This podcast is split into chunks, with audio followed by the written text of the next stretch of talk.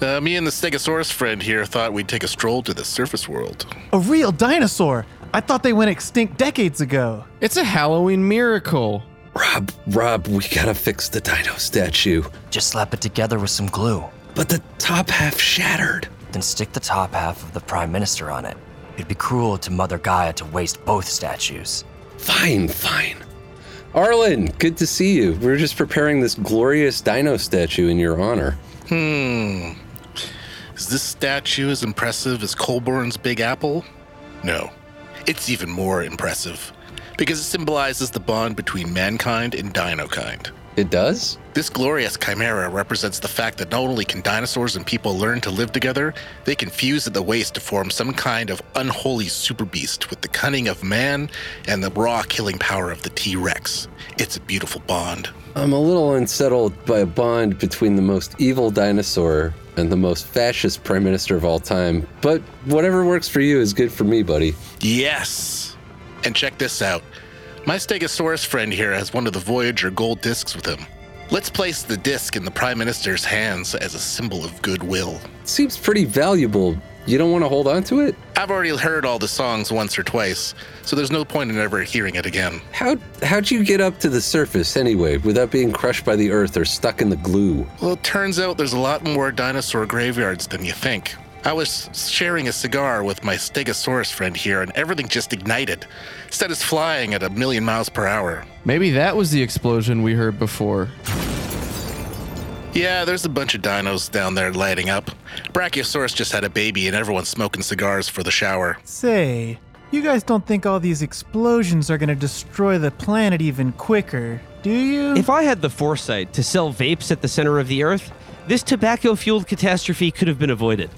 The market always has a solution for ecological calamity, provided that one is money hungry enough to seek it out. I am a little hungry for money, but I can't concentrate on eating because we're all gonna die. Are you sure? I grabbed this locket watch from the bar. Even in the cold depths of space, it'll provide me with my favorite thing to breathe air. What's your favorite thing to breathe? Carbon monoxide. No, wait. Helium. That's right, the locket watches. We've got to grab some. Good thinking. As the boss, I'm calling an all hands staff meeting at the bar. ASAP. You're not my boss. Okay, nobody panic. I think all this calamity is going to cause people to drink. We are in the perfect spot to capitalize on everyone's misery by drowning it in super fun beer. Uh oh. Was that another explosion or someone knocking on the door? Let me check. Oh yeah, it was definitely explosion cuz there's nothing at the door. Like absolutely nothing. We're flying off into space. For some strange reason, the Earth simply exploded that day. Maybe it was because of all the explosions, or the cracks in the Earth, or all the glue that was yo yoing big pieces of the planet back and forth. We may never know. I'll leave it to the historians to decide, or YouTubers who are more confident than me and care a lot more than I do. All that was certain was that our little bar, standard supply ale and dried goods, was hurtling into space, and the only thing that saved us was the Locket Watch's ability to generate oxygen and a gravitational field. I can see the Earth getting smaller and smaller in the distance. No, you can't. That's Mars. Oh yeah. I guess Earth is all that blown up junk floating around. oh, there's so many things on Earth I still wanted to try, like bottle service. And I never got to eat Chicago's famous bean. Look on the bright side. You'll always remember Earth for the things you never did there. In retrospect, I wish I'd committed more time to my futile activism instead of my futile work in this bar. Yeah, if you quit, I could have bartended even more. I wish I would have bought a backup generator for the bar. We're alive thanks to Professor Abacus's locket watches, but we've got no electricity and we've got way more beer than food. We're gonna die like immediately. Well, I think living off beer, candy corn, and mayonnaise sounds like fun. And as your boss and leader, I'll make sure nothing bad happens to anyone ever. How? Where there's beer, there's bound to be a good time. I know we'll make it somehow. Why do you think you're the boss? It's safe to say the Fairbanks no longer owns the bar, but Right, so it should revert back to its previous owner, me. Why not its original owner, me? Didn't you say your grandpa was the original owner? Why do we need an owner at all? That's right. Who cares about all this nonsense? All that matters is that we have a leader, which is me, and as the leader, I declare myself the owner and boss. We can sort this out later. At the very least, I'm glad we're free from the suffocating grasp of the Fairbanks. Yeah, if there's one good thing about the Earth exploding, it's that it killed all the bad guys. It's funny, but the only thing that separates good guys from bad guys is that bad guys all die someday. Ah, it's good to be alive. To think that a bad guy like me escaped his day of judgment. Uh, Rich, I can't help but notice we're hurtling off into space, and yet somehow we're still living and breathing. Hmm. Now that you mention it, that's a little odd. Perhaps our immense wealth has turned us into unkillable gods. I don't think that's it, cause I'm still alive too. Silence, Toady. No, he's he's got a point. Toady, go fetch my binoculars from the office. We're lucky that Cube is still intact on this little chunk of land. Yes, Master. I'll be right back.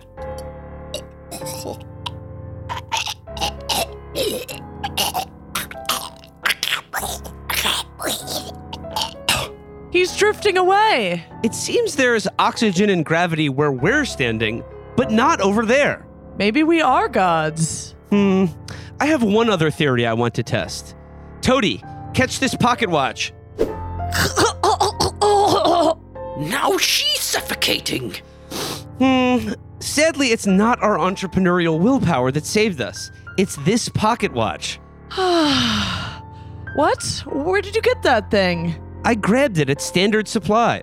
The bartender Raina had a whole box of these sitting on the bar. How is that possible?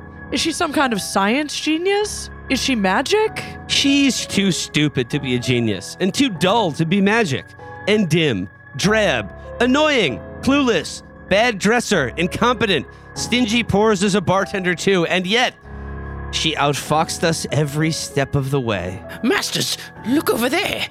Something's coming into view from beyond the debris of Earth. It's it's a huge spaceship. What?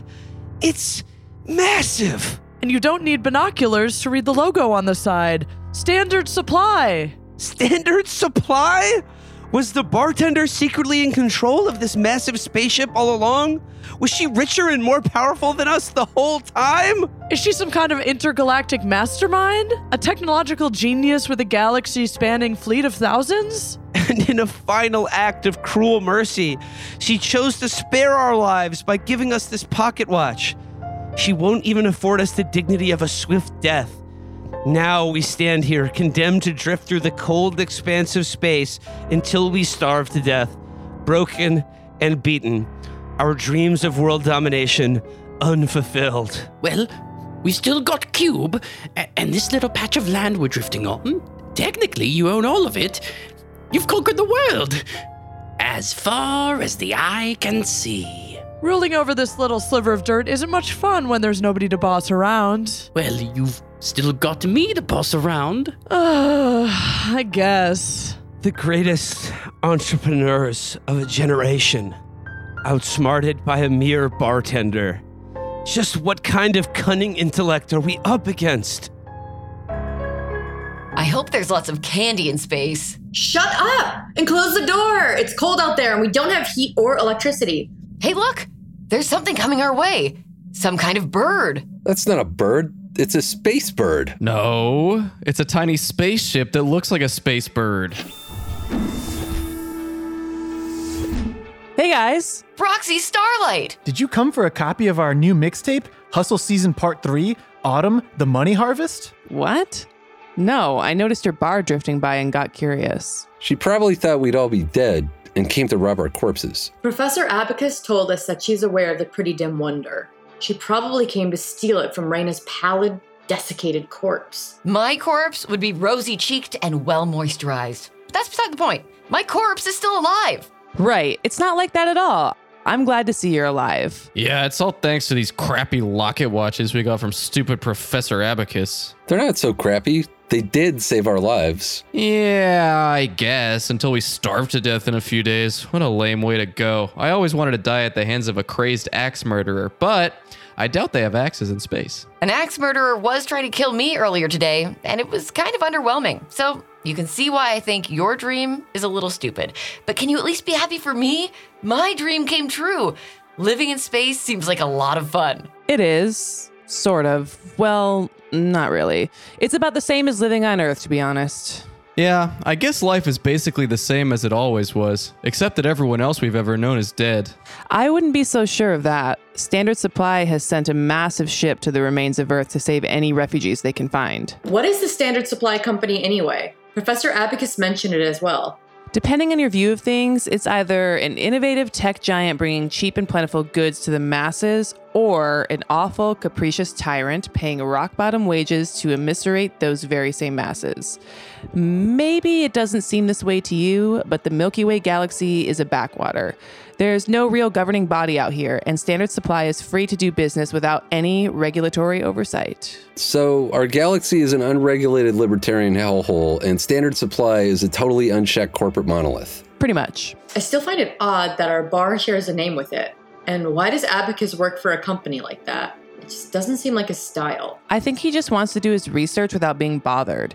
He's not the kind of guy to worry where the money's coming from. Standard Supply can't be all bad. They're saving those refugees. Where you and I see refugees, they probably see customers, or worse. If the Milky Way is really a desolate backwater, then they're probably the only game in town. One more thing, Proxy. If our galaxy is in the middle of nowhere, um, what are you doing here? And why spend so much time on Earth? To tell the truth, my home planet is in the early stages of exactly what the Earth just went through. Something is ripping it apart from the inside. I thought that by spending time on Earth, I could figure out the solution. And did you? Not quite, but I've got a lead. Professor Abacus suggested that the key to stopping this phenomenon might lie with the four Voyager gold discs. They were ostensibly designed by NASA, but in reality, the project was spearheaded by Canadian engineers who were secretly aliens. The discs have some ulterior purpose, but it's not entirely clear to me or Professor Abacus what that purpose is. Allegedly, the oldest woman in the universe ought to know, but we don't know who or where she is. Wait, the Voyager gold discs? We found a pair of them in Rex Rhapsody's apartment. And Arlen just placed one of them on that statue. The demons had the last one stashed away inside the earth. So basically, everything we needed was right in front of us all along? That's right. The only thing we needed was the power of friendship. And we had it all along. That's not what we're talking about. I had hoped to sort this out before the Earth was destroyed, but oddly enough, it sounds like you all were closer to gathering the gold discs than I was. Oh well, nothing to do about it now. I guess we should just give up. What? Are you stupid? Let's search for them. I know it's too late for your planet, but we could still save mine. Why would we want to save your boring planet? It sounds like such a shitty place. Well, my planet still has music. There's a chart you could go number one on. Ooh, now that's what's up. Are there any marginal leftist organizations with no meaningful political power that I could join? Of course. Hmm, I'm sure there's a business I could own. Uh huh. And I bet there's a, a bar I could tend. You really need to get a hobby. Right. So now that we're all in agreement, you guys need to track down each of the discs. I'll get to work figuring out where the oldest woman in the universe lives. But how are we going to find them? We don't know where they ended up. The Pretty Dim Wonder can sort it out. You've already met everyone most likely to have the discs. Most visions from the Pretty Dim Wonder will be of people you've met or people they know, so it stands to reason that you'll get a lead eventually. And you're sure there's nobody more qualified for this mission than us? Not in this shithole galaxy. You'll do fine. Don't be so sure. We don't have heat or electricity. Here, take this battery. It's got enough charge to power a small place like this for years. What is this? A, a normal D battery? Sure, it may look that way, but imagine what kind of batteries we have in space. It's probably a lot better, right? There is probably some crazy technology inside that thing that's like 10,000 times better than what you'd expect.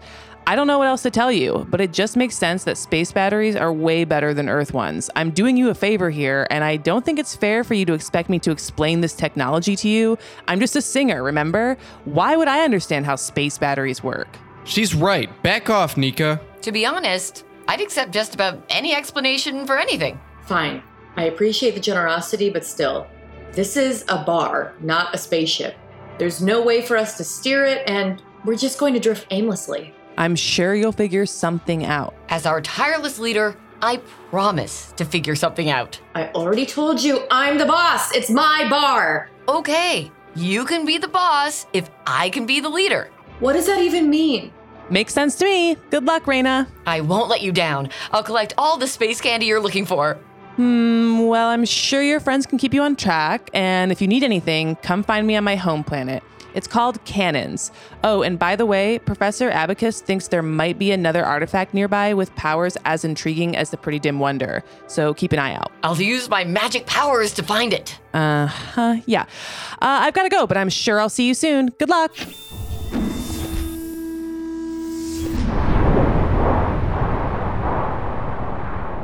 She's nice. I wonder what she wanted. You idiot. She told us exactly what she wanted. Go to sleep, and maybe you'll have a vision that'll help us track down those gold discs. I'm not tired. And besides, we've got a once in a lifetime chance to explore space. We should celebrate with some beers. I don't think we have time to celebrate anything. We're about to drift into that big asteroid. Well, we can't control where we're headed. I guess we just have to stand here and watch as we crash into it. The power went out. We never had any power. But look, Proxy was right. There's an indent on the wall behind the bar where this battery fits perfectly. I assumed there used to be a sconce or something there. Why, why do we have this? Who cares? The power came back on. It's a good start, but we're still stranded out here. Oh well, I guess this is where we die. I hope there's an axe murderer on that asteroid so you can die with dignity. Hang on. Maybe if we rummage around the asteroid, we can figure out a way to propel the bar into motion again. All right. As long as someone else figures it out, I'm going to wander around pretending to help. But really, I won't be thinking or doing or looking for anything useful. Hmm. It's pretty much just an asteroid. Yeah, it's as dead as we're about to be. Wait.